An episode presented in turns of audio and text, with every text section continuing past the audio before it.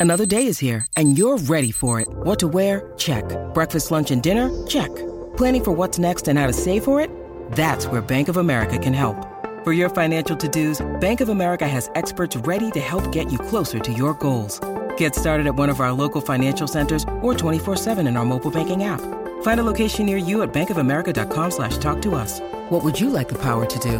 Mobile banking requires downloading the app and is only available for select devices. Message and data rates may apply. Bank of America and a member FDIC. Palmerbet on the edge of the box. Oh, it's a straight up screamer!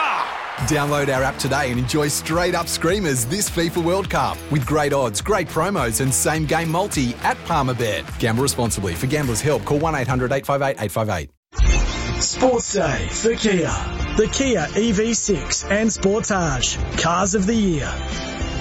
Welcome to Sports Day on this Thursday night. Great to have your company. Mark Readings alongside Paul Heath until 8 o'clock tonight. Plenty of sport bumping around, not the least of which, uh, as you heard in the news and throughout the course of the afternoon, Josh Corbett heading across from the Gold Coast Suns to officially become a Fremantle Docker. He's scheduled to have landed in Perth, so we're hoping to catch up with him in just a few minutes. But a relatively quiet uh, heater when it comes to trade day in the AFL. Good evening to you. Good evening, Skeet. Yeah, a bit of a holding pattern today. Maybe everyone's getting excited for perhaps perhaps a bit of a long weekend uh, after the you know ruminations of uh, trade week so far. It has been such a slog, hasn't it, for those three days for everyone there. But yeah, no, nothing much happening today apart from Josh uh, joining the Fremantle Dockers, and he's already got himself quite the reputation after his press conference with the club. Everyone's saying, "What a nice mannered young man."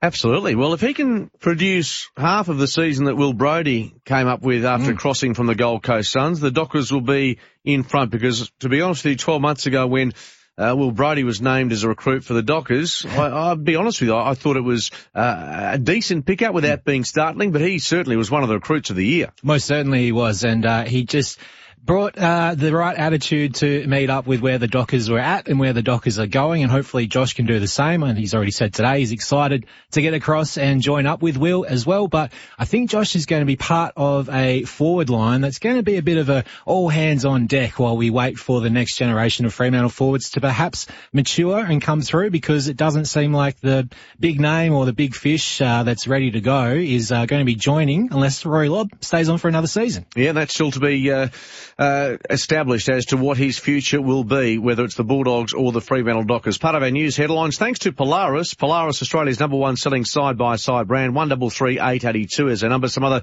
news headlines floating around as well in the NRL. Cameron Munster, one of the stars of the game, was being wooed by a couple of clubs outside of the Melbourne Storm, but he is committed to the Victorian club until 2027. So a big signing for the Melbourne Storm there. And of course, we are going to speak to later in this hour to Lance Morris, who mm. has become an absolute uh, Sheffield Shield weapon for Western Australia. Absolutely, the wild thing. Uh, took nine wickets, got the Player of the Match award from WA's first Sheffield Shield uh, performance this year against New South Wales. The concern, I guess, with the wild thing name, Skeet, is that at some point perhaps he was a little less controlled in the nets and uh, out on the field, but at the moment he has that ball talking very nicely for how he's uh, trying to get his performance across. Absolutely, and of course he's done some work with uh, the great DK Lillee, which when it comes to tutors in the world of fast bowling, there are very few better than Dennis Lillee. Uh, news headlines thanks to Polaris. Thank you Australia for making Polaris Australia's number one selling side by side brand 21 years in a row. Uh, a bit of a lull with, with the footy trade. Mm. Uh, cricket, top line cricket coming to Perth in the not too distant future. In fact, Sunday there's a game tomorrow between Australia and the West Indies, and then it's Australia v England, mm. with of course the World T20 Championship or the Cup not far away, and uh, the fight for spots in the Australian squad very much underway. And there's one guy that's, as we've talked about, mm. Cam Green, who's not in that squad at the moment, but uh, hoping for maybe an ailment for someone to let him through the door.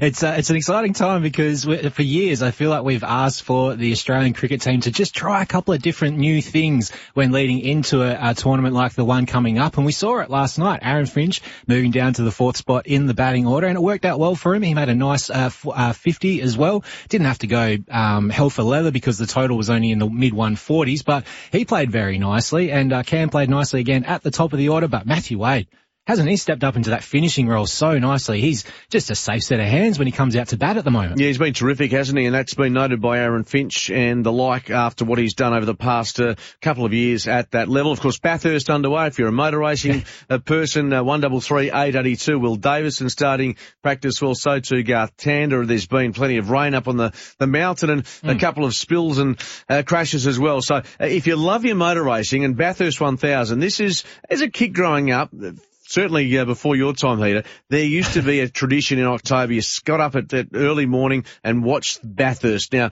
uh, that obviously has continued through hmm. uh, the generations. And although Ford and Holden, they're going their separate ways in many respects uh, in terms of a rivalry, it means that this is still an iconic part of the, the racing calendar. One of the all-time weekends to get your backside couchside, I think, isn't it, Skeet, uh, with the Bathurst 1000, the rolling coverage, I think about 12 hours a day. And of course it crescendos with the amazing race on Sunday. So I love that they bring, you know, the drivers in that aren't perhaps there the whole season to be the uh, co-drivers as well. So there's just so much in excitement and intrigue that's added to it. But if you have a team that you follow all year in the supercars, please get in touch tonight on Sports Day and let us know because I don't know other than uh, S, uh, SVG, who's been leading the whole year, um, who might perhaps be up for the running at Bathurst this weekend. Yeah, it's going to be terrific uh, to watch over the next 72 hours. So let's go to the phones. One double three eight eighty two.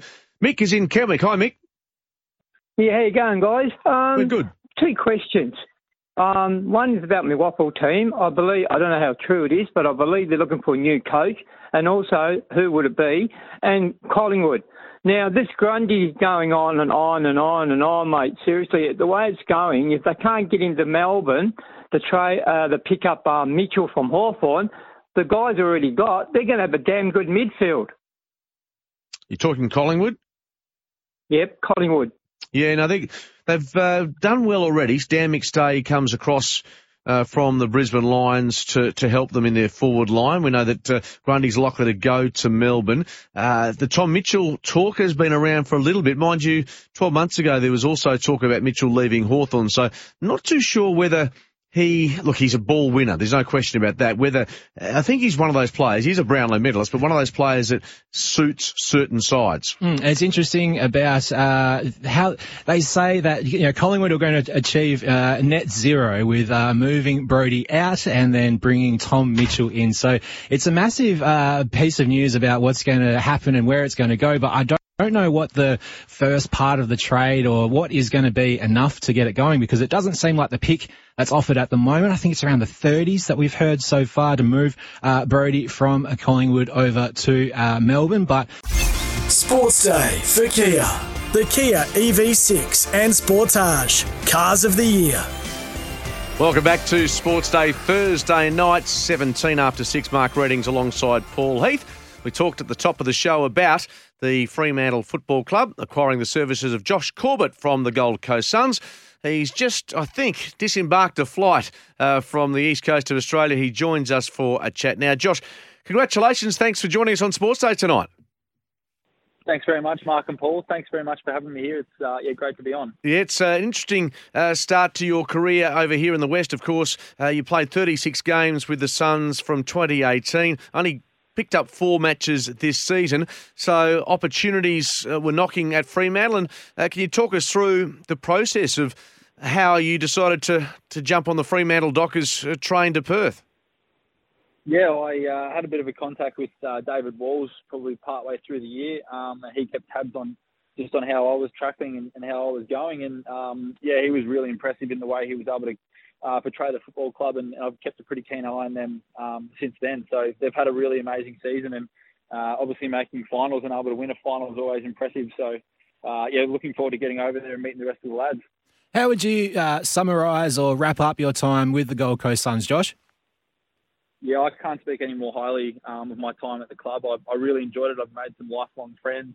Um, I, I, was drafted at a mature age at, at 22, so they gave me the opportunity to, to live out my childhood dream, as, as most boys are, wanting to play AFL. So I can't thank enough for the for the opportunity, and um, yeah, I'm very thankful for the Dockers giving me a uh, an opportunity to continue my journey um, in the AFL system. So I don't take it for granted, and I'm so grateful to um, have started at the Suns, and as I said, there'll be some lots of mates that I'll, I'll keep forever. Bit of adversity across uh, last season with a hip complaint, uh, which led to only those four games at AFL level, but you uh, came back and uh, pushed very nicely in the VFL finals. Uh, can you talk us through that injury and also the recovery? Yeah, we um, just took a bit of a conservative approach uh, with my hip, so it just flared up there early in the season. So we wanted to make sure that I was able to be right and, and play some consistent football towards the back end of the season. So um, I was really pleased to be able to, to obviously play the four at the start of the year. And um, Levi and, and Mabior were playing some really consistent football in the seniors, which make it uh, a bit challenging for us forwards in the VFL to try and get a game at the uh, at the senior level. But at the end of the day, forwards kicking goals is always good for football. So um, it was nice to be able to play in the VFL and, and play in some finals against some really tough opposition. So um, all in all, I had a really enjoyable year, and um, looking back at it, all those those finals I played in will be treasured memories because they don't always come around very often. Finals, so they were lots of fun. Speaking with Josh Corbett, new Dockers recruit, as part of our trade radio update, thanks to Continental Tyres, engineered in Germany, proven in Australia. Josh, uh, Will Brodie made a similar trek at the end of last season across to the Dockers. Have you had any conversation with him about the, the move and about what's entailed about uh, setting up yourself in the West? Yeah, um, well, Wiz is probably the blueprint as far as uh, as trades go and, and how um, you can go in and have an immediate impact. So, um, yeah, I have been in contact with him. I, I, recently went over to WA and had a bit of a, uh, a look around and, and, was able to catch up with him and his partner Kate. So uh, he he sort of just explained to me the group and, and the dynamics, and um, I'm just been so impressed so far about how there's no egos and, and everyone has that genuine care and, and, really impressive relationships with them all. So um, I'm a big relationship man, and that's something that really drew me to the football club. So I heard that you uh, went out for dinner along with uh, Andrew Brayshaw and also Caleb Serong. Were you able to get a word in inside that bromance there? That's just my outside view, that is. well, uh, yeah, obviously I haven't noticed it too much, but yeah, the boys obviously seem like they're very close. But no, they were all very warm and welcoming the whole time. I, I can't speak any more highly of them, and um, as I touched on, that was one of the main reasons of going there. That they do genuinely seem like they have those um, great relationships on and off the field. So um, I won't be getting in the way of that romance, that's for sure. But we'll see if we can uh, yeah, continue to continue to build some strong relationships. Uh, 190 centimetres, Josh. Uh, for those that haven't seen you play a lot of senior footy, what what do you bring to the table? What uh, do you think the Dockers have, have recruited you or brought you to the West for in terms of your ability? Uh, one of my strengths is, is, definitely my running ability. Um, I feel like my work rate and ability to, to be that link player between the mids and forwards, um, and also feel like I have relatively strong marking ability as well. So to be able to go forwards and, and, obviously at the end of the day, being a forward, kicking goals is, is one of the main priorities to get done. So um, I think the, the work rate and the marking ability is, are the two of the key my strengths to it all. But I understand that the Dockers have lots of role players in there, and um, I certainly don't expect to walk in there and, and play straight away as much as I'd love to. I understand that they've got a really strong outfit, um, and I'll be looking forward to earn all their trust and, and definitely um, earn a game. That's for sure. Okay, have you got a, a, place to live, and when do you think you'll start doing some pre-season training? Because it wouldn't be all that far away.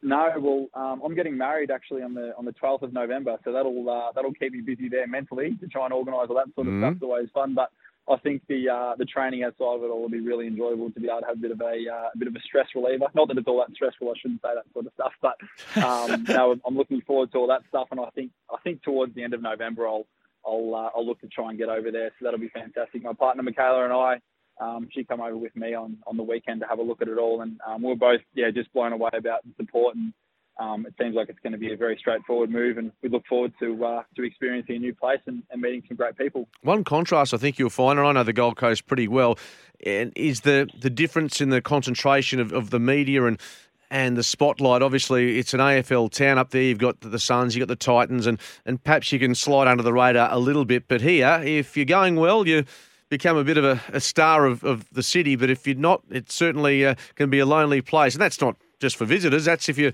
a Docker or an Eagle. It, seems to be um, a lot more spotlight, a lot more focus over here.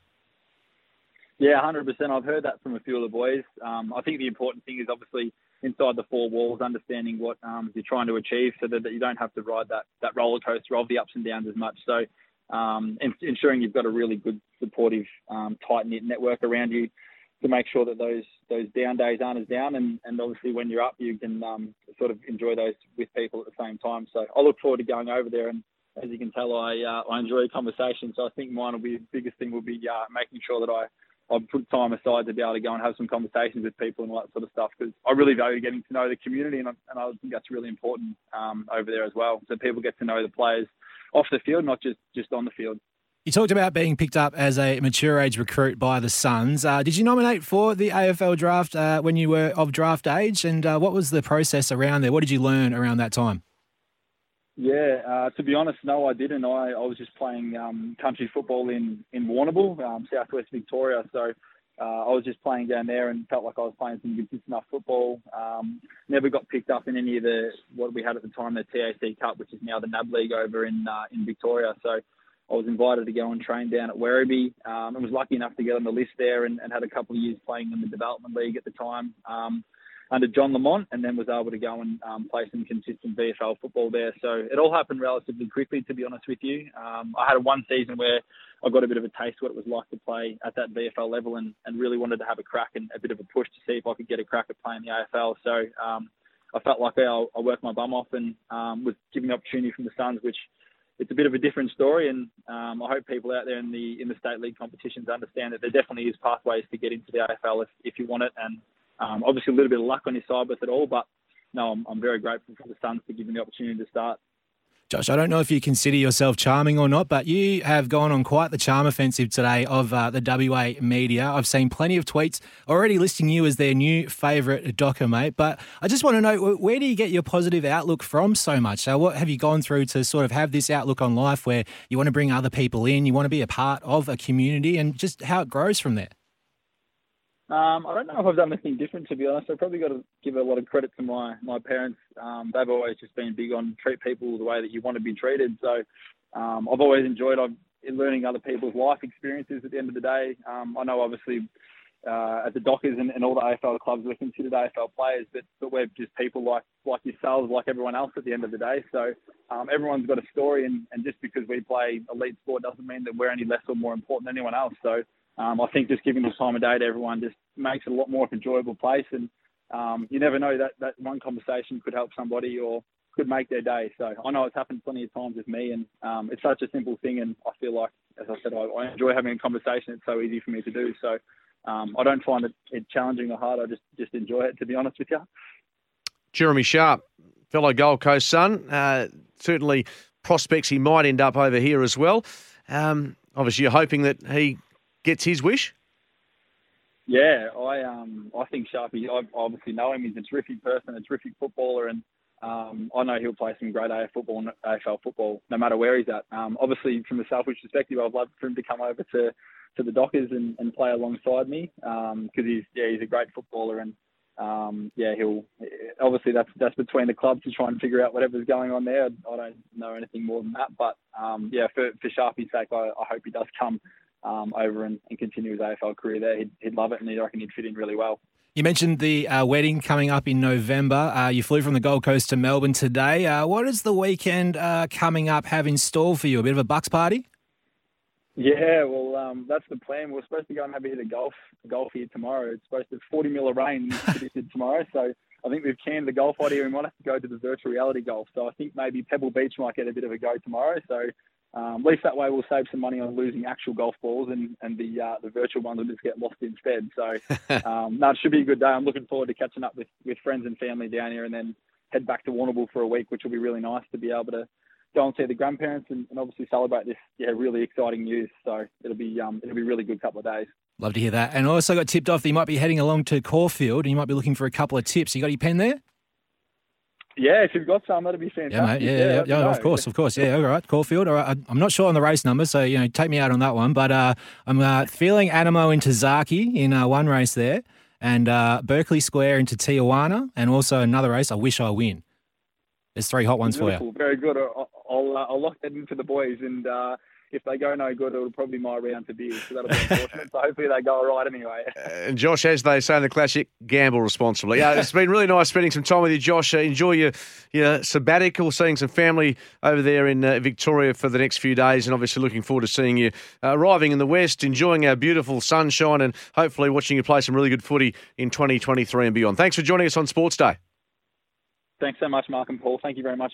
There it is, Josh Corbett. Fine young man, speaks well and a great acquisition for the Fremantle Football Club. Part of our trade radio update, thanks to Continental Tyres, engineered in Germany, proven in Australia. Search Continental Tyres today. Uh, before we head to a break, a sports update. One NBL match just being completed this evening, and the Illawarra Hawks, who, by the way, take on the Perth Wildcats on Saturday at RAC Arena just after 5 o'clock. They've beaten the Southeast Melbourne Phoenix 85 points to 72, so a 13 point margin to the Hawks over the Phoenix tonight as part of our sports update. Proudly brought to you by Nuseed, delivering you top performing canola genetics and superior customer service. Time for your calls 133 882 Mark Readings, Paul Heath. On Sports Day, it's half past six.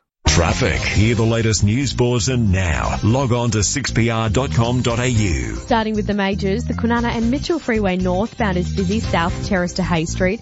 The Mitchell and Kwinana Freeway southbound is slow Hay Street to Mill Point Road. No delays in the Graham Farmer or Northbridge Tunnel.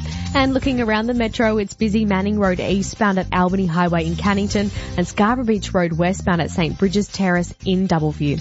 I'm Michaela Channing on 882 6PR. Sunday from 10, Will Schofield joins Simon Beaumont on weekends for all the latest sport news with any given Sunday. 882 6PR. 6PR is full of smart speakers. There's Gareth Parker, Liam Bartlett, Millsy, Ollie, Todd Johnson, Simon Beaumont, John Lewis, Mark Gibson. And the smartest way to hear them all is with Amazon Alexa. With an Amazon Echo smart speaker at home or at work, listening to your favorite station is as easy as saying, Alexa, play 6PR. Now that's smart. Amazon Echo with Alexa. Grab yours now at amazon.com.au. They say every lawn is different, and that's true. But for landscapers, the solution is always the same.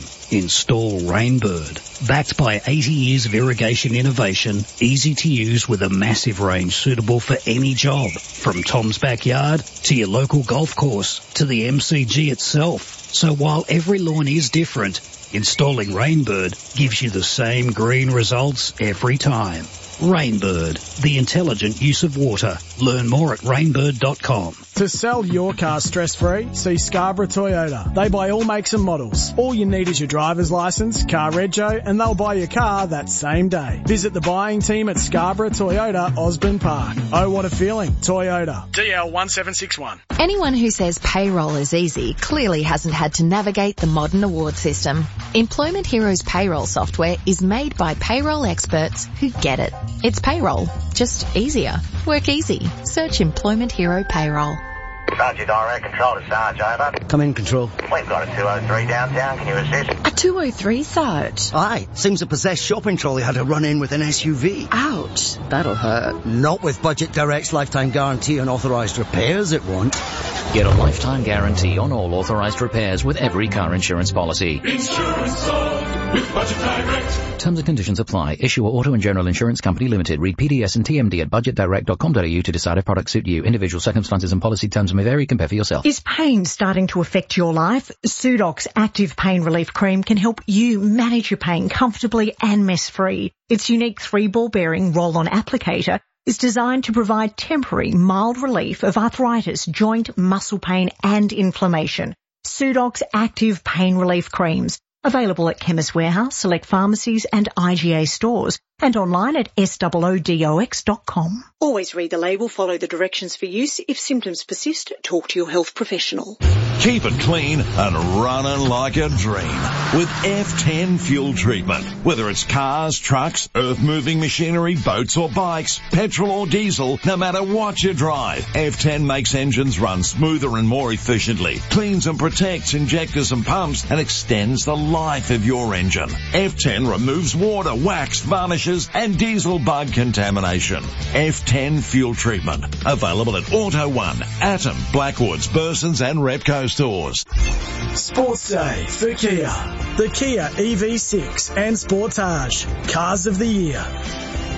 26 before 7 Great to have your company on Sports Day 133 882. A quick sports update proudly brought to you by Nuseed. Uh, in the Perth Glory today, they had their launch of the season. Of course, they take on the Wanderers uh, this weekend. We're speaking to Liam Reddy after 7 o'clock, but Mustafa Amini and Natasha Rigby have been named the Perth Glory captains for this season. So uh, the appointment's made, the coach in place. Hopefully a bit of stability for the, the Glory. Yeah, still got to get out there for the what, first five or six games on the road to start off with, but Mustafa is a very experienced hand in the A-League, so it's a good guy to be leading the team. I think Liam Reddy did it for a little bit as well along the way, so he'll also be there providing a bit of uh, leadership, but looking forward to it. I'm getting a little bit excited about the Glory. I, I, I don't know what it is. I haven't been to a Glory game or anything like that, but I'm starting to maybe drink the Kool-Aid a little bit. Absolutely. Well, the season, the A-League season starts tomorrow afternoon our time, and we're looking forward to 11.30 on Sunday, uh, the Glory up against the Western Sydney Wanderers. 133 882. Let's go to the phones. Andrew is in the Vines. Hi, Andrew. Good part of the world. Hi, how you going? Yeah, g'day, guys. How you going? Well, well. Um, I just want to bring out something out of the square at the moment. Um, um, I've got a son racing in the World Ironman Championship, Championships in in Hawaii this weekend. Okay. Wow. What's his name? It's, his name is Ben Stone. Right. He races between the 26 and 30 year old category, and he's mm-hmm. um, he's West Australian number one. Um, he's won most of the events uh, going around at the moment in his age category, and I just think, you know, I just want to do a big shout out to the community to, um, you know, try and get behind these guys racing in these Ironman events. Andrew, can um, I ask? Uh, sorry, Andrew, can I ask the question? Yeah. Uh, where does he take his his DNA, his physical ability to, because the Ironman is a, a mighty tough competition. Well, where does he get, where does he get it from?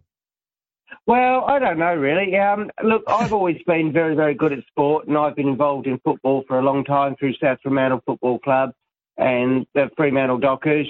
Um, and he um, he was a footballer at South Fremantle um, in the Colts and the reserves, and um, he got struck down by an injury um, when he was uh, 18 with a staph infection that nearly actually killed him.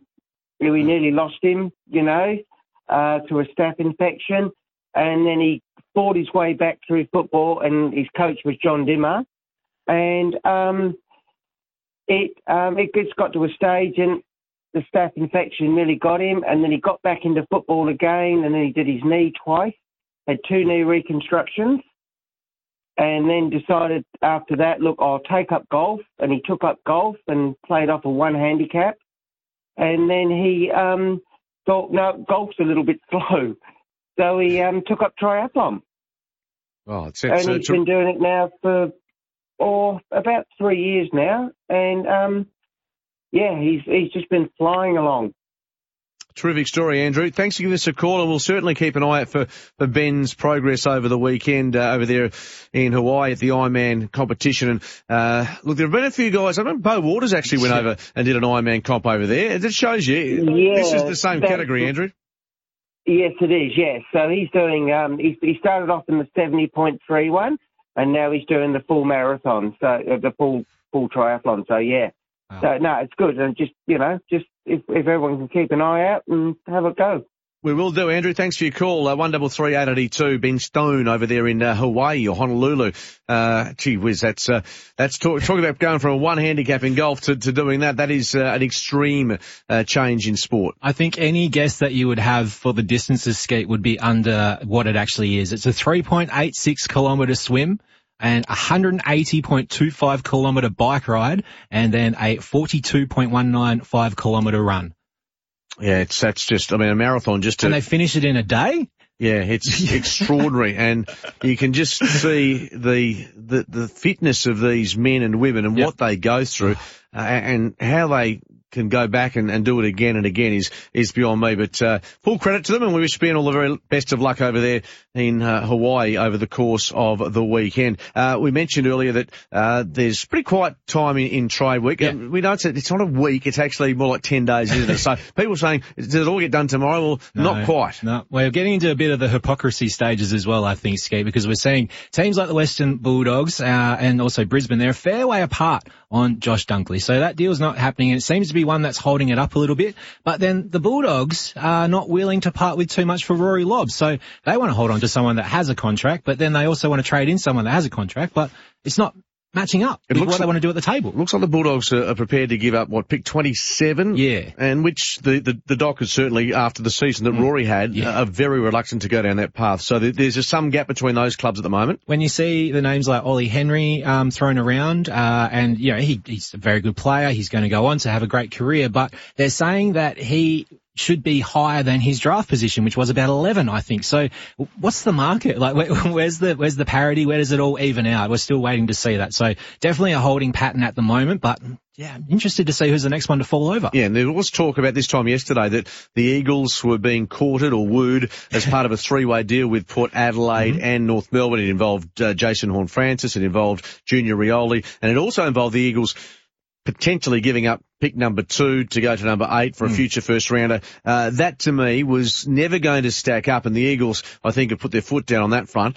But, uh, whether there is ground for, for that deal to expand is yet to be known. Well, the, the kicker is, I think, um, is that Melbourne want to move up in the draft. They want to go and get a guy by the name of Aaron Cadman. And I think West Coast are quite happy if they slid down to pick eight to pick up someone by the name of Reuben Ginbey. So there is a little bit of push and shove there, a little bit of give and take to come. But uh, it's interesting in that three-way trade that we heard Dan Houston's name thrown out there from Port Adelaide today. Now, he signed a five-year deal in uh, March of this year. So he's tied to the Port Adelaide club till 2027. So I'm not too sure if he'll be extracted out. No, and uh, I'm not too sure that the, the Eagles uh, are super keen. Maybe it was, a, it was a polite inquiry. You mentioned Reuben Ginbey. Well, he's one of 12 West Australians who've gone over to Melbourne to take part in the AFL Combine, which will take place over the next three days. So, of course, uh, AFL scouts, uh, clubs will interview these players. They'll go through physical testing and uh, 12 West Aussies uh, across there. Some are injured, but they'll still go through the process. And others, of course, will be trying to really impress on a physical front, but also uh, the character that they will show will be so important. So that's all part of our trade radio update. Thanks to CMC Markets. Trade your way with CMC Markets. Visit cmcmarkets.com. Uh, so, so much footy to talk about with the, the combine, but also the trade. Uh, footy doesn't sleep, does it? It doesn't stop. And uh, we've got to keep it right at the forefront because as I said last night, Skate, you get those NRL stories in the off season. It's a little bit less positive. Absolutely. Uh, Looking forward to this next discussion. It's with uh, a fine young fast bowler from WA known as the Wild Thing. He took nine wickets for WA against New South Wales at the WACA. His name, of course, is Lance Morris. He'll join us right after the break here on Sports Day where it's 18 before 7. Sports Day for Kia. The Kia EV6 and Sportage. Cars of the Year. Great to have your company on Sports Day and 133 882 is our open line number. For Kayo, what's the T20 Cricket World Cup on Kayo Sports? Well, it's not short form cricket, but it's Sheffield Shield cricket that's caught our eye in the last few days where Lance Morris has absolutely gone to town on the New South Wales uh, batters and he joins us for a chat now. Lance, thanks for your time. You must have enjoyed your experience against the Blues at the WACA over the past week. Uh, yeah, thanks for having me on. Um, yeah, it was a, a pretty good few days. Uh, I think um, it was just a probably couldn't ask for a whole lot more to the start of the season um, from a WA standpoint. So um, yeah, I think we're pretty happy with how it went.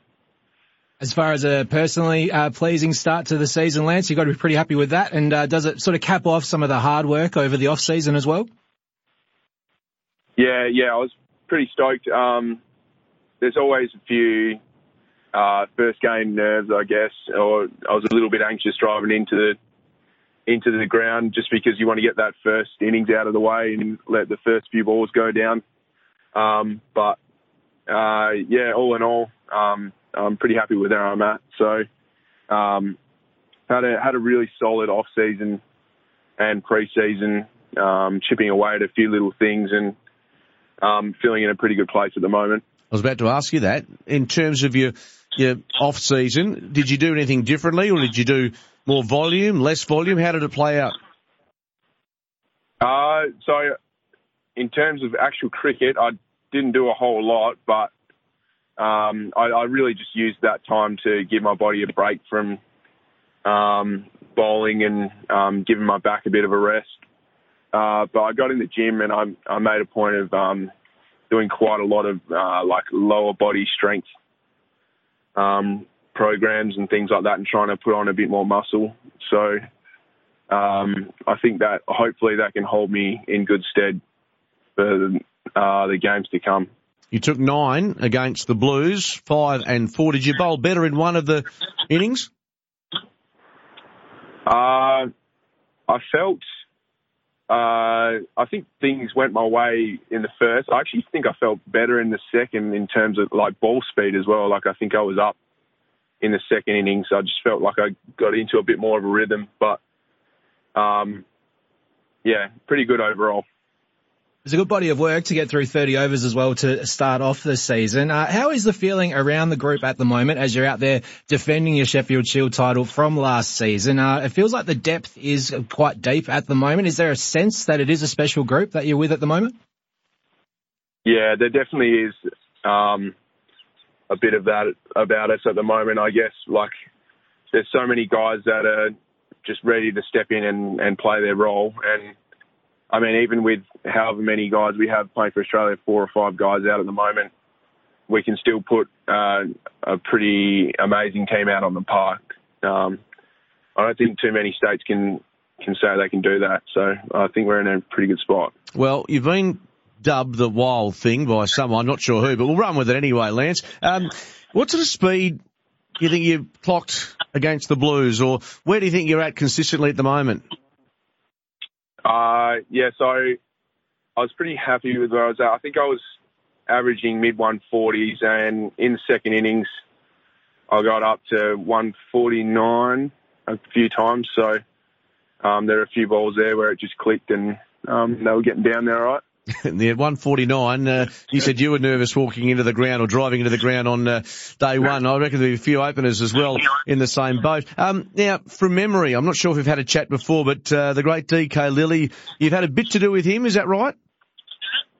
Yeah, I was lucky enough to have a, a session with him down at South Perth and um, learn a little bit off him. It was uh, he was really good. Uh, I just um, got linked up with him uh, through one of my old man's mates, I think. Um, and he, yeah, he was great. He he had a little bit to say, but um, obviously you don't want to just throw the whole workshop at someone. But um, yeah, he, he was pretty good. When you say pretty special to meet someone like that. Yeah, of course. Uh, he's my all-time cricket idol. Uh, did, was it more technical for you, or what? What was he imparting about looking after your body? Was there anything could, that sticks out? Um, he was he, he, was very big on uh, using using the run up and um, using your momentum and just what angle to approach the crease at. Uh, and that's probably something I haven't done great in the past. And I, I do wash off a bit of speed when I when I hit the crease line sometimes. So just sort of using as much momentum as I can through the crease and um, I guess making it a bit easier on my body overall. Have you got a preference or a priority to uh, have the red ball or the white ball game sort of at the front uh, of your mind at the moment, Lance, or is it just playing as much cricket as possible? Yeah, honestly, just I, I want to play as much cricket as I can. I love both formats of the game. Um, yeah, either either, I'm I'm pretty happy. So um, I just want to keep exploring and expanding my skill set and just see where it takes me. To be honest. Are you currently tied in with a Big Bash League side at the moment? Yeah, so I was over uh, with the Melbourne Stars for a couple of years there, and then last year I moved back to Scorchers. So I'm with WA for the full 12 months of the year now, which I'm very happy about. Yes, sounds like we've got some uh, great young talent at our disposal. And although it's been great to talk to you, Lance, there must be a bit of chatter around Cricket Circle as well about uh, Teague Wyllie and his performance, a century. And uh, we know at under 19 level he's been terrific, but uh, some some who haven't seen that now get a glimpse uh, at the at the top level in domestic cricket. Yeah, I think uh, in the inner circle, no one was really surprised, to be honest, when he peeled off the 100 the other day. Um, so I think we just forget how young he is he's the way he goes about batting. Um, yeah, he absolutely lives and breathes cricket. I know that. He, he's basically a walking cricket encyclopedia. He can just peel off facts left, right, and centre, and just yeah, he lives and breathes the game. So um, he absolutely loves it, and I think uh, he's going to be around for a very long time to come. Now, just quickly, uh, on my schedule at least, you've got the Vics next up in the Sheffield Shield on Monday, October 17 from a Sheffield Shield point of view. Um, obviously away from home and they're a pretty strong side, so uh, trying to keep that momentum going is of paramount importance, I'm guessing. Yeah, definitely. Um, probably a little bit of a different approach over there um, at Junction Oval. I think historically there's a little bit less on offer for the bowlers, and you've got to work a bit harder for wickets. So, um, yeah, we'll be we're definitely sh- shifting our um, eyes to that game next. I think, yeah, uh, in a week and a half or so. So, um, I think we're all looking forward to getting over there and um, giving it a good red hot crack. Couple of international games in town over the next couple of days, Lance. Are you going to be heading along? Are you a good cricket watcher or more of a uh, wanting to be out there guy? I am definitely I want to be out there guy. Yeah. Um, yeah, I'll, I'll I'll probably be sitting and watching it on the couch, no doubt. But um, yeah, it'll be yeah it'll be interesting to watch. So exciting times ahead. And uh, as we leave you, Lance, I have to ask this question, having watched a bit of uh, shield training over the years at the WACA and the fast bowlers. Not sure they quite realised that there is a popping crease involved. Um, are you um, very good at keeping to the uh, the popping crease regulations, or um, no, he's just don't apply during uh, a net session with some of the quick bowlers still? Yeah, I'm going to be completely honest. Uh, I do tend to overstep the line there a little bit. Um, it's a beautiful thing hearing the ball smash into the, the WACA shed when it hits the back of the netting. So, um, yeah, I'll say I'm off about 20 yards maybe. Yeah, we'll just have a, a spare of thought for some of your, your batters, some of the, blokes sit standing at the other end with the, the helmet, the thigh pad and whatever else because, uh, I can imagine at 145 plus, it's, uh, pretty scary work. But, uh, look, Lance, we do appreciate your time. Congratulations on a great performance, a player of the match performance against New South Wales and may it continue. Beautiful. Thanks for having me on. There it is, Lance Morris, fast bowler for Western Australia, dubbed the Wild Thing. And if you've uh, seen him in action, you might see why. He's a, a, very quick young man, and if he stays sound, the world is his oyster. That segment brought to you by Kayo. Don't risk missing all of your team's matches of the T20 World Cup on Kayo Sport. Sports Day for Kia. The Kia EV6 and Sportage. Cars of the Year. Big first hour on the show. Thanks for your company. Coming up after the seven o'clock news, we'll catch up with Liam Reddy, Perth Glory goalkeeper, ahead of the Glory's first match in the new A-League season against the Western Sydney Wanderers. That's at 11.30, by the way, Perth time on Sunday morning. Brett Patton from Tennis West, the CEO, will talk about a huge awards night coming up tomorrow night at Optus Stadium. We're talking racing with David Short, Greyhounds, of course, with Dennis O'Brien. All that and much, much more after seven o'clock. Coming up to the 7 o'clock news now. Hope you can join us after that for more of Sports Day. Sports Day for Kia. The Kia EV6 and Sportage. Cars of the Year. Great to have your company on Sports Day for the second hour on this Thursday night as we jump into a Perth Glory update. Football is here. Isuzu Ute A-League kicks off on the 7th of October. That's tomorrow. Experience it live. Search A-League tickets. And of course, the Perth Glory, they play their first match against the West Sydney Wanderers. Can't wait for that. Liam Reddy, the Perth Glory goalkeeper, joins us for a chat. Liam, the season is finally here. I'm sure you can't wait to put the gloves on and get out there should you be selected. Yeah, that's it. Uh, as we said, finally here. It's always a long pre-season in Australia, but um, yeah, the boys are really itching uh, to get going, and uh, I'm really looking forward to the Sunday's game and the season ahead. And the season ahead included a launch today for the Glory. Tell us about that. Uh, obviously, the positivity and hopefully uh, some of your uh, leaders giving the, the fans some optimism about this season. Yeah, it was a, obviously a great day. We had the launch today. Um, you know, to see the, the members and the, the sponsors and fans uh, there today, just to, I mean, get their first look at the squad all together. Um, yeah, it was uh, it was a good uh, a good afternoon, uh, well spent. But yeah, uh, looking forward to, to getting on the training park tomorrow and then uh, travelling over to Sydney uh, to face West Sydney.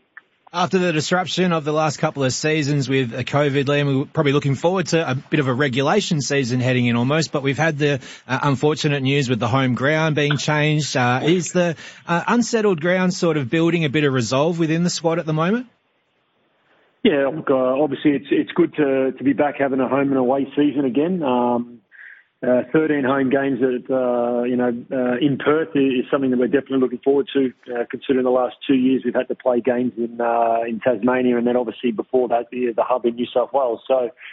Um, yeah, it's, a, it's good to be back doing that. Uh, you know, obviously, unfortunately, that uh, we, we've got to start the season away from home and play our first five away.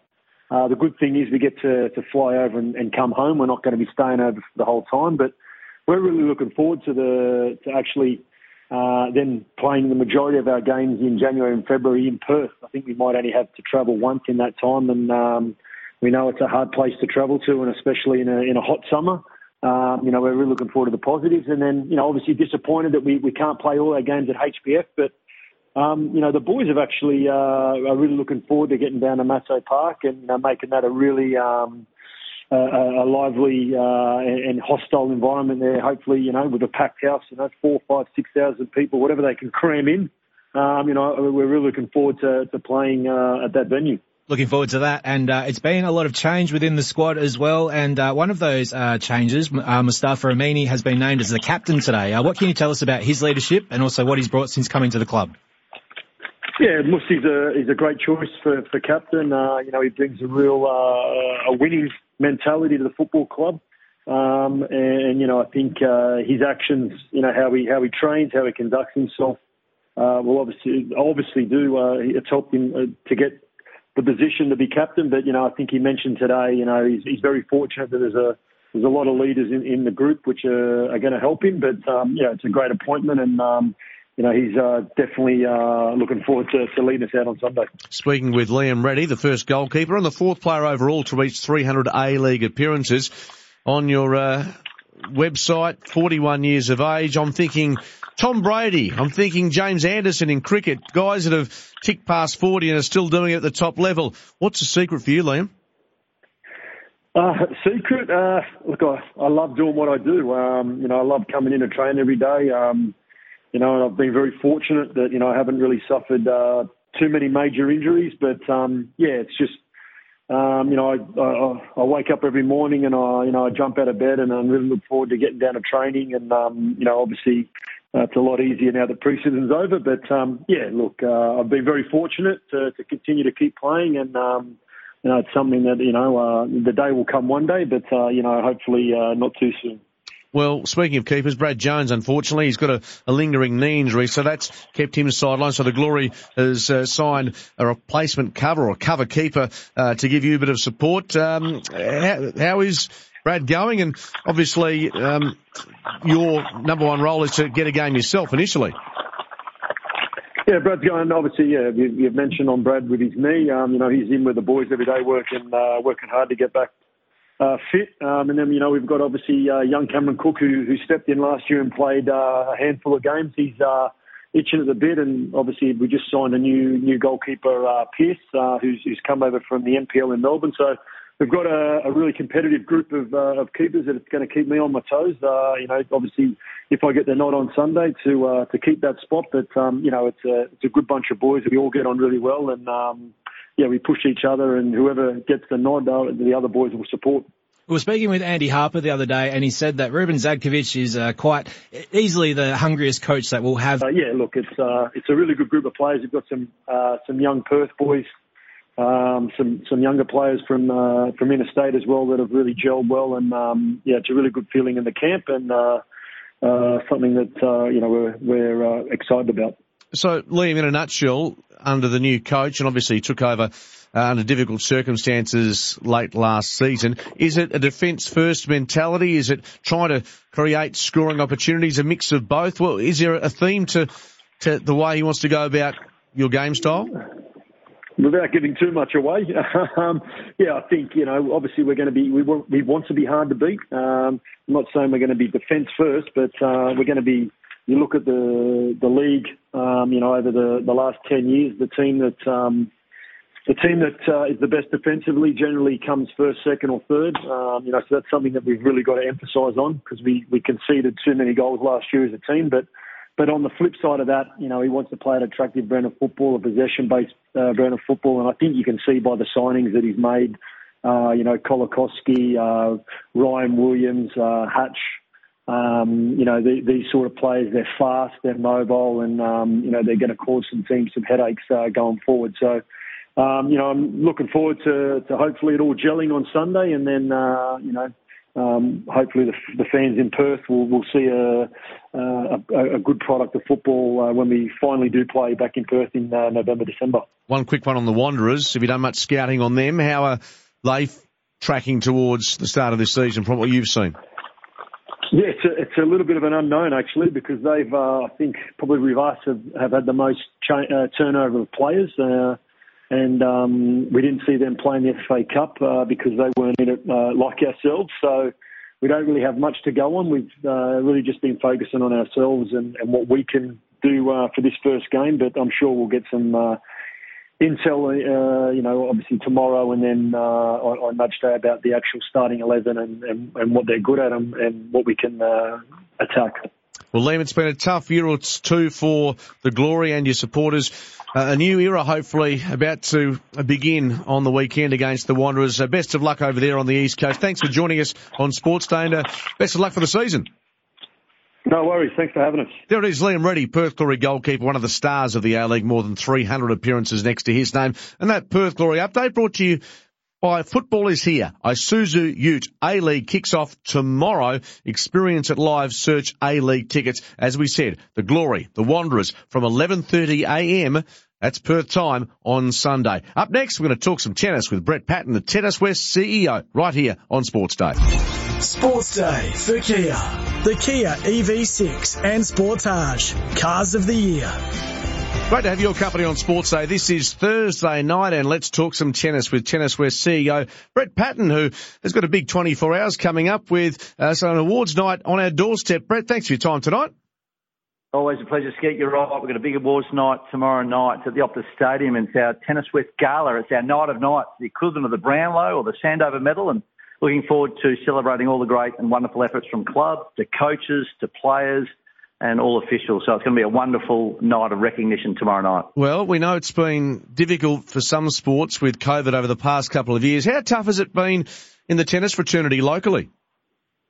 Well, tennis, funnily enough, uh, it's a community sport. It's a distance sport. You can you're, you're effectively about 20 metres apart when you're playing from one end of the court to the other. So COVID, funnily enough, Sked has been very kind to tennis. We've seen an incredible rate of increase in participation from juniors all the way through to seniors, and COVID's almost been uh, our friend in a lot of ways because, like I said, um, the amount of people picking up a racket and getting down to a whether it's a local club or a council court or a school court has has increased over the last two years. So, you know, people are flooding back to tennis in droves.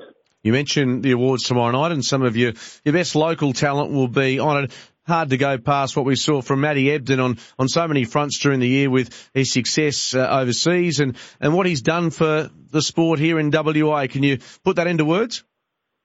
Yeah, it's been simply incredible and kudos to Matty Ebden. He's such an incredible hard worker. I mean, he's uh, in his sort of mid 30s at the moment. He was formerly number two ranked Australian player in the singles uh, probably about 10 or so years ago. Played Davis Cup about 10 years ago. He finds himself back in the Davis Cup team only recently playing in Germany. So, you know, for him this year certainly has been a standout year. He made the final of the Australian Open doubles alongside his good mate Max Purcell. They lost to the Special Ks and Kokkinakis and Kyrgios, uh, uh, in the final of the, the men's Australian Open doubles, but then backed it up. I mean, I know he'd been putting in a significant block of training. They, he and Max Purcell had really eyed. They'd been sort of quietly confident about their efforts or their, their, their chances at Wimbledon this year. And you know, that final they played five sets, super tiebreaker in that fifth set to capture his very, very first men's doubles title there at Wimbledon. And the way that him and Max fell to the ground, um, you know, in a unified falling format was just simply remarkable. It's certainly one for the ages, but you know he's he's had a wonderful year and also getting through to the final of the mixed doubles here with Sam Stosur at Wimbledon, and he's really put uh, WA tennis on the map, certainly from a global standpoint, and and continues to do that. I mean, his form this year has been simply exceptional, and Unfortunately for him, there was no points, no AT points being carried at Wimbledon because of the issues they had with uh, banning the Russians and the Belarusians. So the ATP sanctioned and made sure they took some points away from Wimbledon this year, which is a real shame. A bit like Nick Kyrgios. So his, his doubles ranking would be a lot higher than what it is, but he's finishing the year incredibly strongly, and we'll see him back here probably in a couple of weeks and do a solid block of training before he heads into the Australian Open. So you know, he's had an incredible year, and my fingers crossed he has an incredible summer for uh, for himself and certainly for WA tennis. So after we move away from the awards night, we get into the state league returning. Brett, what can you tell us about that? Yeah, big state league this season. A lot happening around the best clubs. We got eight men's clubs and eight and six women's clubs competing in this year's WA Tennis West State League Championships, and you know we've got some wonderful players and wonderful clubs, and you know it just it is the premier club tennis league right across Australia with the envy of all the other states as far as our competitions are concerned. And, you know, we've got about 8,000 people that pick up a racket and play tennis for their club here in WA across this summer. And, you know, looking forward to another really, really big state league season. A lot of great players coming across to play it. And, you know, we've got some standout players, uh, local local talent, not just some of the global talent that's going to come back and play. We're ambitiously, we'd love to see Matty Ebden pick up a racket. He, he played a couple of matches in the last couple of seasons for Alexander Park. Uh, and Stormy Sanders, obviously winning the US Open mixed doubles with Johnny Peers. Uh, she's been a uh, a player who's absolutely loved and, and, and really enjoyed her time playing state league over many, many seasons. She lives in Melbourne now, so when she comes back and visits the family, we're trying to pinch her and get her in and play for a club during state league. But no, it's a really competitive, and like I said, it's the best uh, Premier League competition in, w, in certainly in Australia. How encouraged are you, Brett, by some of the young women coming through the ranks? Because I believe there's some exceptional talent and there are high hopes without putting too much pressure on some of these young ladies who are doing some really nice things at a young age. Oh, they certainly are. I mean, we've got three exceptional athletes coming out of WA. Talia Gibson, she's won three ITF World Tour titles this year, two in America, and then backed it up coming and winning one here in Queensland uh, only a matter of a month or so ago, and her world ranking is on the rise, sits inside sort of the 350 mark at the moment. And young Taylor Preston, and Taylor's been really concentrating on the ITF junior circuit at the moment, and she's ranked number 10 in the world, and that's the highest junior ranking, certainly in the female ranks that we've seen since Ash Barty dominated the junior ranks. So that's a pretty good sign for Taylor Preston. And, and like I said, we've got young Lily Fairclough, and Lily's a, a terrific young athlete, left-hander, played for Hensman Park in the State League. She's now part of the Tennis Australia's High Performance Academy located over in Queensland. Um, and she came across here only a matter of about three or four weeks ago and represented WA in the state school children's championship called the Pizzey Cup. And she took out, not only did they win the teams events in the Pizzey Cup, the boys and the girls, defeated all the other states, but she also won the Australian Cup, which is the individual singles championships. And she's only one of four West Australians to win that title over the last 50 years of the Pizzey Cup being played. So, you know, we got three incredibly talented young female athletes coming out of our ranks, and we're incredibly proud of their achievements and, and looking forward to them really springboarding and, and making a real name for themselves over the, over the next 12, 24 months. Absolutely. The Pizzey Cup, an outstanding achievement for WA tennis. On a broader scale, uh, we know the Hopman Cup, uh, much loved and has moved on now, but anything that might give our, our tennis listeners uh, some optimism, some excitement about this summer as to what you're trying to, to drag uh, onto our shores?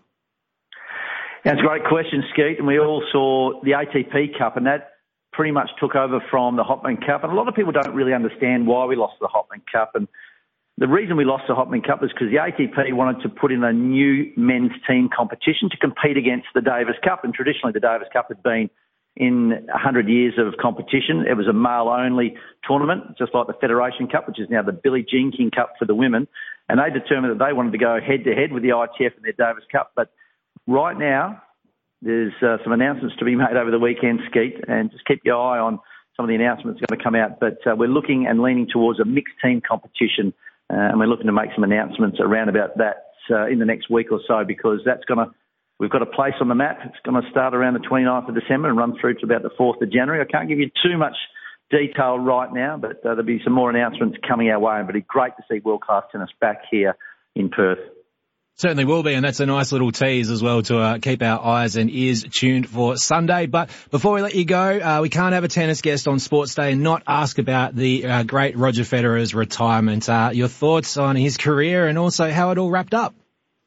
Yeah, sad day in sport, isn't it? I mean, what a year. We've seen Roger Federer retire. We've seen the great Serena Williams hang up her rackets as well. And, you know, it, uh, he transcends tennis. I mean, he's a global sporting superstar. You know, his ability to be able to relate to everyone who plays sport across the globe has been simply exceptional for the best part of 20 years. And, you know, to see him hang up his, his racket the way he did at the Rod Laver, or the Laver Cup, um, was quite emotional. We saw those famous pictures of him sitting courtside with Rafa Nadal holding hands, both of them in tears, knowing this is the last time they'd ever be sharing a court together or sharing a game against each other. And you know what he's done to tennis is a bit like what Michael Jordan did to basketball. You know, he really put it on the in the spotlight.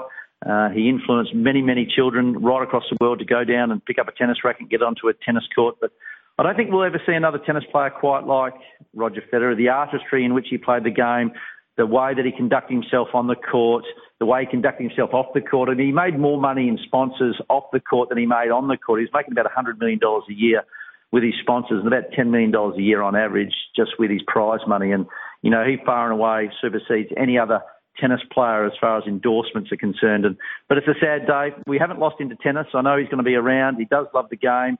It's been in his blood since, you know, he had his, his first coach was an Australian called Peter Carter. Um, Peter was a South Australian player and coach and moved over to Switzerland and, and really did a lot of great work in honing the skills of uh, Roger Federer. And Roger always pays homage to Peter every time he plays in Australia and also invites Peter's family out to the Australian Open. He keeps that pretty low key. Unfortunately, Peter died many, many years ago through tragic circumstances, but still honours um, Peter, Peter's name.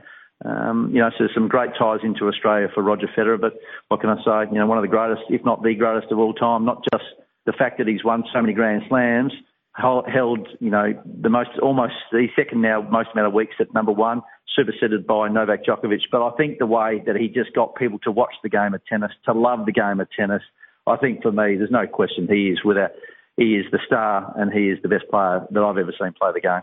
Brett, well summarised on so many fronts. Uh, enjoy and best of luck tomorrow night at the Tennis West Gala Awards night. Thanks for being part of Sports Day. We'll talk tennis with you soon. Looking forward to it. Looking forward to your MC work there tomorrow night, Ski. Thank you very much, Brett. Brett Paddon, uh, Tennis West CEO, joining us, telling us about a potential big tournament coming our way.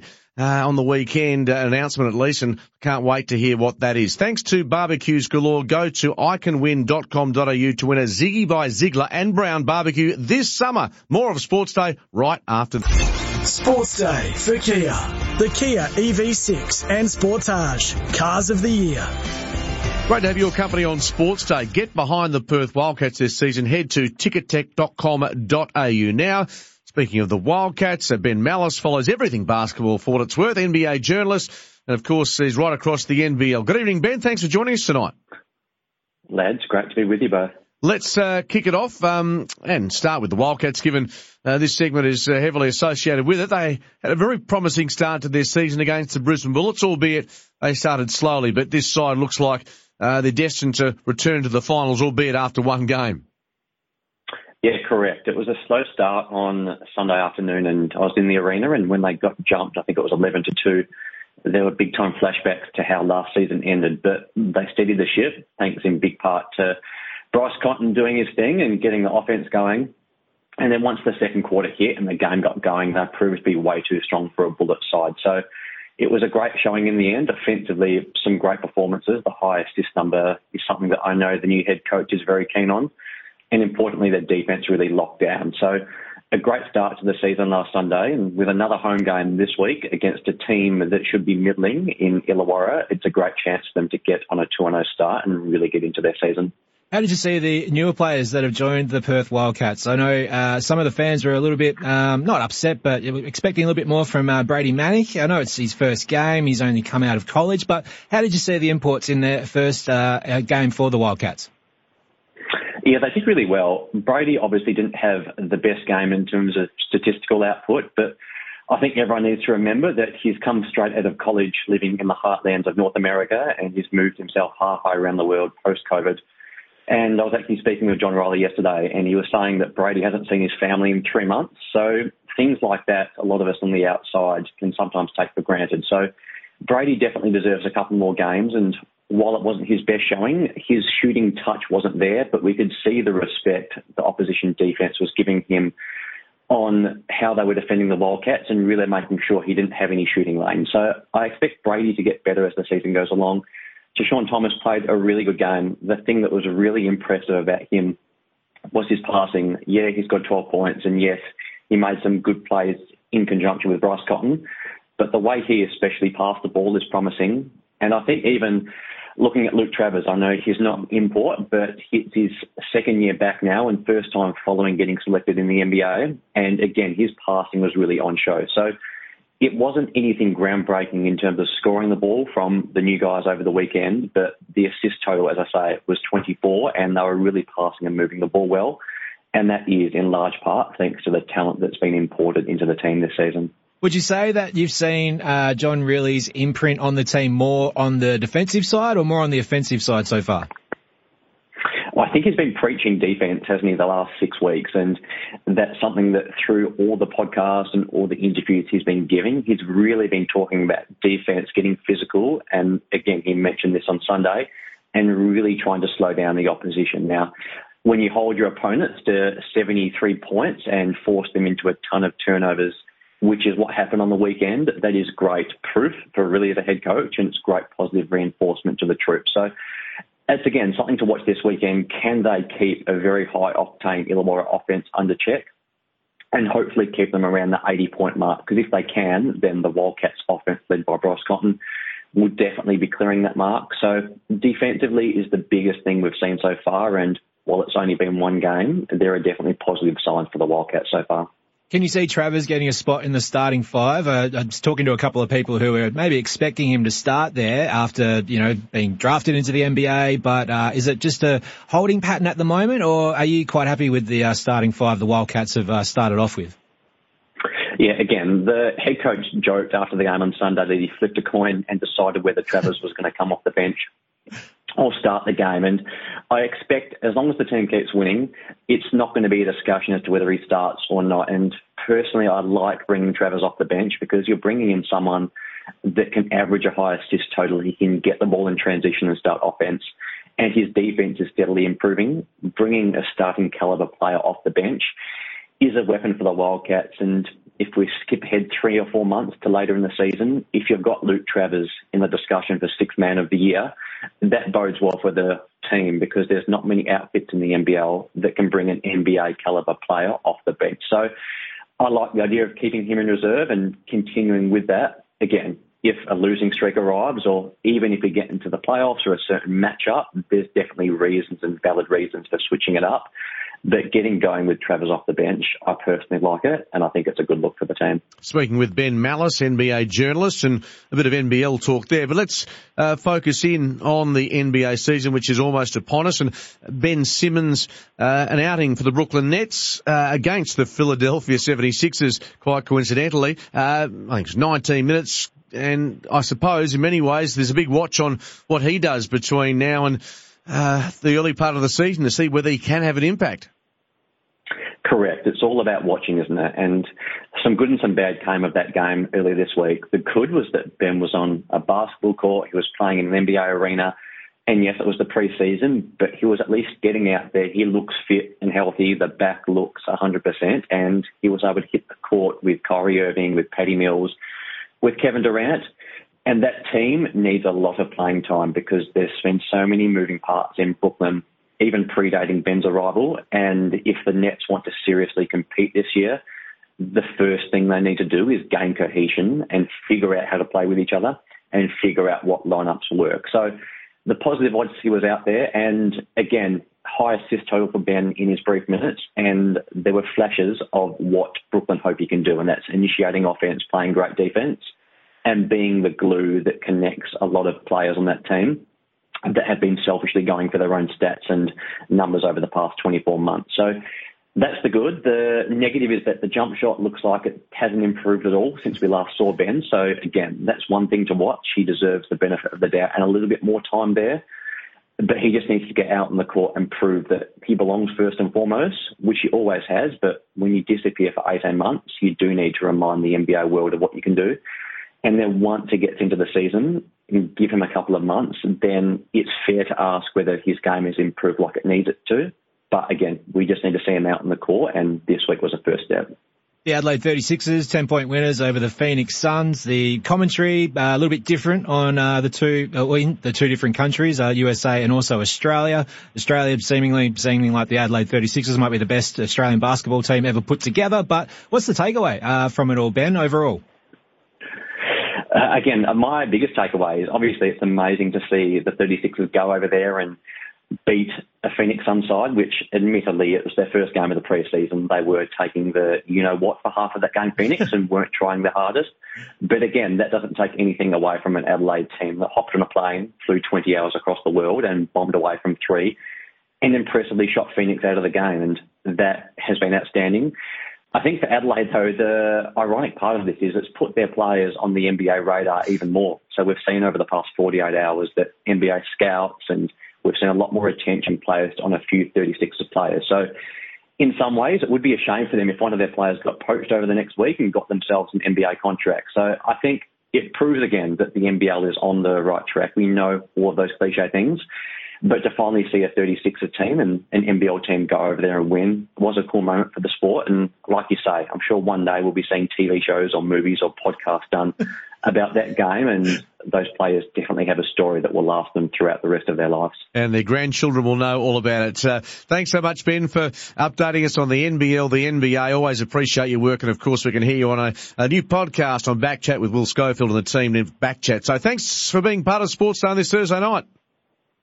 Anytime, lads. Have a great day. There it is. Ben Mallis, NBA journalist. Of course, the Hawks take on the Wildcats Saturday, 5pm tip-off at RAC Arena. That segment thanks to Kia, Australia's most wanted, the Kia EV6 and Kia Sportage, cars of the year. Sports Day for Kia. The Kia EV6 and Sportage, cars of the year. Welcome back to Sports Day. Time to talk some racing thanks to Tab Touch. It's time to catch up with Tab Touch's David Short. G'day, Shorty. Yeah, good day, Ski. Great to be catching up. How do we find you tonight? We're in excellent form. Of course, the footy season is over. The heater, we're turning our attention to a bit of summer. Yeah, a bit of a weird game last night in the first T20 International between Australia and the West Indies. Uh, what can you tell us about the market for the second one, Shorty? Yeah, Heater, Aussies going in hot favourites, uh, $1.22, West Indies at 4.25, stacks of different novelty markets available for that particular contest. Of course, we've got the T20 World Cup just around the corner. Uh, the Aussies going as the $3.50 favourites there in front of England and India, both at 4.50, South Africa a $9 chance. I thought I'd just quickly mention as well, uh, WA off to a great start in all three formats. Uh, as it sits right now to win the Marsh One Day Cup, West Aussies at 250, Tassie 375, New South Wales at $6.50. And for the Big Bash, the Scorchers $4 favourites there in front of the Sydney Sixers 5 and Melbourne Stars at $6. So across the board, it looks like being another excellent season ahead for WA cricket. If the bookies have got it right, that's music to our ears. Now, Shorty, I, forgive me if I'm wrong here, but the T20 World Cup market, how fluid is that at the moment? Uh, yeah, it's pretty steady. Uh, we're holding a bit of money early doors, uh, mainly through multi-betting at this particular stage with a lot of those markets. But I think with home ground advantage um, and coming off obviously the title win last year, the Aussies heading in at three dollars fifty, and um, they are finding themselves into a number of long-range multis that we're riding. Let's turn our attention to racing. Plenty of great racing, uh, particularly on the eastern seaboard initially with Caulfield, some Group 1 action, Might and Power, the Caulfield Guineas, the Toorak Handicap. Should be a terrific day out there on Saturday. Oh, this is one of the great race days on the calendar, make no mistake about that. Kicking off in the Group 1 Might and Power, Anamoe at $2.45, heads up betting here, open at 2.30, so has been easy to back to this point. Zaaki 480 to 460 on Thunderstruck at $6, as is Alligator Blood onto the Group One. Caulfield Guineas Golden Mile heads up betting here at 280. Uh, opened up at three dollars, so uh, early market support's been good. Berkeley Square 550 to five, and Tijuana on the third line's been 11 into eight dollars 50. The third of the Group One's a Toorak Handicap. This horse, since coming across from New Zealand, has made quite the splash. I wish I win for Peter Moody. Uh, it's gone two for two here in Australia. Punters thinking it'll go three for three there on Saturday. Open at 260, got out to 275, back into 260 now. Two Veloos there at $8. Gentleman Roy, a $9 chance. Yeah, and plenty of great racing at Randwick as well. We've got some Group 2 action. We've got the Silver Eagle, the Tap Craig, the Roman Consul. There's a heap of good racing in Sydney on Saturday. Indeed, kicking off with the Group 2 Roman Consul Stakes. Best of Bordeaux heads up betting at 280. I thought the horse on the second line, Willinga Beast, looked a super chance. Very good record on the heavy surface, and they're going to be operating on a heavy 10 there on Saturday. 750 into 550 would suggest plenty of punters agree with me. On to race number six on the card, the Tap Craig over the 1400 metres. Zoo Tiger is another favourite on the day that the punters have latched onto. 230 into 225. Opal Ridge 420 to 440. Hawaii 5 O's there as a $9 chance. And in the Silver Eagle, Mr. Mozart, pronounced favourite at $3.60, opened at 4.20, so the support's been good. Waterford, 8 into 7, and Star Tonte, 7.50 out to $8. And closer to home, Ascot, we're back. Fantastic to see uh, fine weather forecast for Saturday. And of course, the three-year-old classic, and there's a horse I think named after Karl Langdon. Uh, it's the favourite all show, number six. yeah, well, some would suggest that. Uh, glad, I'm sure Karl will clip you on the way through if he hears this particular report. Uh, Skeeter, oh, 215 out to 235, back into 220. Uh, looking the goods. Rumour says on the second line, six into four. Snowdome's been four to five fifty, and top of the pops if you're looking for one at longer odds, eleven into nine dollars fifty. But I look forward to uh, seeing what Carlos has to say when he does hear that little clip. Very nice from you, Skeet. Good on you, Shorty. David Short. Uh, enjoy your weekend.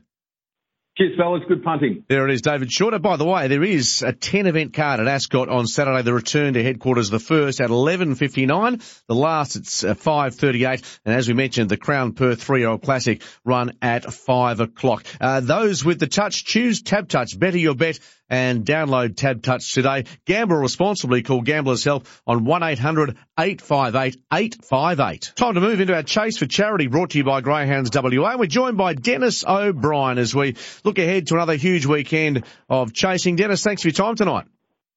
Yeah, good evening, Mark and Paul. Yeah, great to have you on board. Let's start off by having a chat about the Group 3 Mandurah Cup on Friday night. Looks like a pretty handy field. Yeah, it could almost be a Group 1 final, this. It's got some pretty good dogs going around on Friday night down there. Race 7, Bones McCoy won the Group 3 Birthday Cup earlier in the year down at Mandurah. Vice Grip won this year's Perth Cup. Unsee, this went round last week and went 27.25, which was the fastest qualifier. And uh, look, Amplified, who's eight from eight at the track in an absolute rising start. So that's just five of them. Momentum's been just about every feature final we've had this year, and uh, he's in as well. So an absolute ripper field. So uh, certainly worth looking uh, at race seven on Friday night, the Mandurah Cup. I think we've heard all of those dogs in your best bets over the uh, last couple of weeks as well, Dennis. But uh, looking forward to this weekend, uh, Mandurah on Friday, Cannington on Saturday. Who should we get around uh, for this weekend? I'm going on Mandurah on the Friday and I'm going to the litter brother of Amplified, which is a greyhound by the name of Raised, which had its first start down at Mandurah last week, and uh, Julie got the money at five dollar mark. So, uh, look, Raised was uh, raised by a, a Dean Manolitis, and he bred the litter Fernando Bale Elevated, which has quite a few of the dogs running over here for their Crystal and Steve Shinner's kennel. So, Amplified's probably the best of them. There's Electrified and a few of the others, but Raised was kept by the breeder, and he's obviously seen how well the dogs are going over here with the, the Shinner's kennel. So he sent this one over, and uh, one start for one win at Mandurah. So Friday night, race eight. Can't see why it can't do it again. And what about Cannington on Saturday night? What's your best there? Uh, Greyhound that's been running pretty consistently at uh, Cannington is Who Told Spider. He's in race five, number three. Went down and contested the heats of the Mandurah Cup down at Mandurah last week, and uh, he ran fourth, got into a bit of trouble, got a few bumps down there. Probably not his track, I don't think. Uh, he's certainly got a better record at Cannington over the 520. So he comes back to Cannington Saturday night, and certainly probably a little bit less class than what he was racing against last week. So no reason why Saturday night he can't run a really good race. Good beginner. So I think it'd be ha- handy to the pace and can run a big race. So who told Spider on Saturday night? Yeah, so Mandurah Friday, race eight, number three race, and Cannington Saturday, race five, number three, which is, by the way, the Fuller fitness over 520 metres. Eddie Fuller doesn't mind uh, investing either as well. Dennis on the quiet? No, no, he does. He, he likes his doggies, does uh, Matty. So he comes out pretty regularly and uh, a good supporter of Greyhound Racing is Matty. There it is. So race five, number three, Who Told Spider? Dennis, always appreciate your time. Hope you go well. Go on, you boys. There it is, Dennis O'Brien from Greyhounds WA. As we jump into our chase for charity, thanks to Greyhounds WA, racing against motor neuron disease.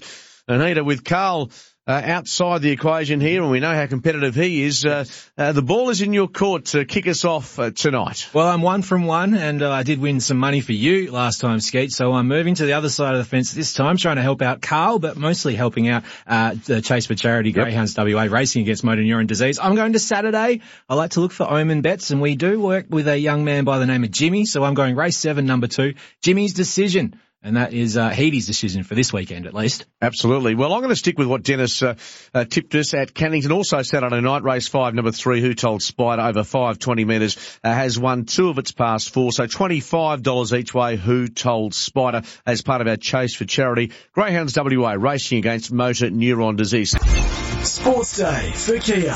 The Kia EV6 and Sportage. Cars of the Year. Welcome back to Sports Day as we wrap things up on a Thursday night. On this day, thanks to Bowra and O'Dea, because the little things are everything. On this day in 1998, Skeet, Australia won its first cricket test against Pakistan in 39 years. I'm pretty sure that was when Ian Healy uh, broke the wicket-keeping record as well for dismissals. And another drought-breaking win as well on this day in 2002. The Sydney Roosters in the NRL won their first premiership uh, in 27 years versus the New Zealand Warriors. So that's on this day. Thanks to Bowra and O'Dea. Don't miss out on the little moments because the little things are everything. Yeah, some other sport bumping around in the NRL. Uh, reportedly, Cameron Munster has re-signed with the Melbourne Storm in a blow to the Dolphins, a new rugby league franchise up there in Queensland. Uh, a deal worth reportedly $4.5 million. It was a pretty quiet day when it comes to the trades. Uh, at the end of the day, though, for the Dockers, Josh Corbett, as we heard from earlier on, has come across to Fremantle. Jeremy Sharp, still some work to do, Heater, but uh, a pretty quiet day when it comes to uh, movement in the AFL trades. I think everyone's getting maybe ready for a bit of a long weekend, Skeet. We'll see if uh, any action gets done tomorrow on Friday of trade week. But yeah, disappointing that the uh, Dockers couldn't roll in those two Gold Coast Sun players. But looking forward to hearing about Josh and his uh, upcoming Bucks party heading to the races this weekend as well. So that should be pretty interesting for him. Yes, the Dockers get some cover inside their forward line, 190 centimetres. He is a big boy and hopefully uh, he can make his mark just as Will Brodie did after coming across from the Gold Coast Suns. Thanks for your company tonight. Up next, it is Todd Johnson and the night shift. He'll take you through after the 8 o'clock news. Uh, we'll return tomorrow night from 6 o'clock with all the late breaking news in sport. But Mark Readings and Paul Heath uh, wishing you well on this Thursday night. Up next, the 8 o'clock news followed by the night shift here on 6PR.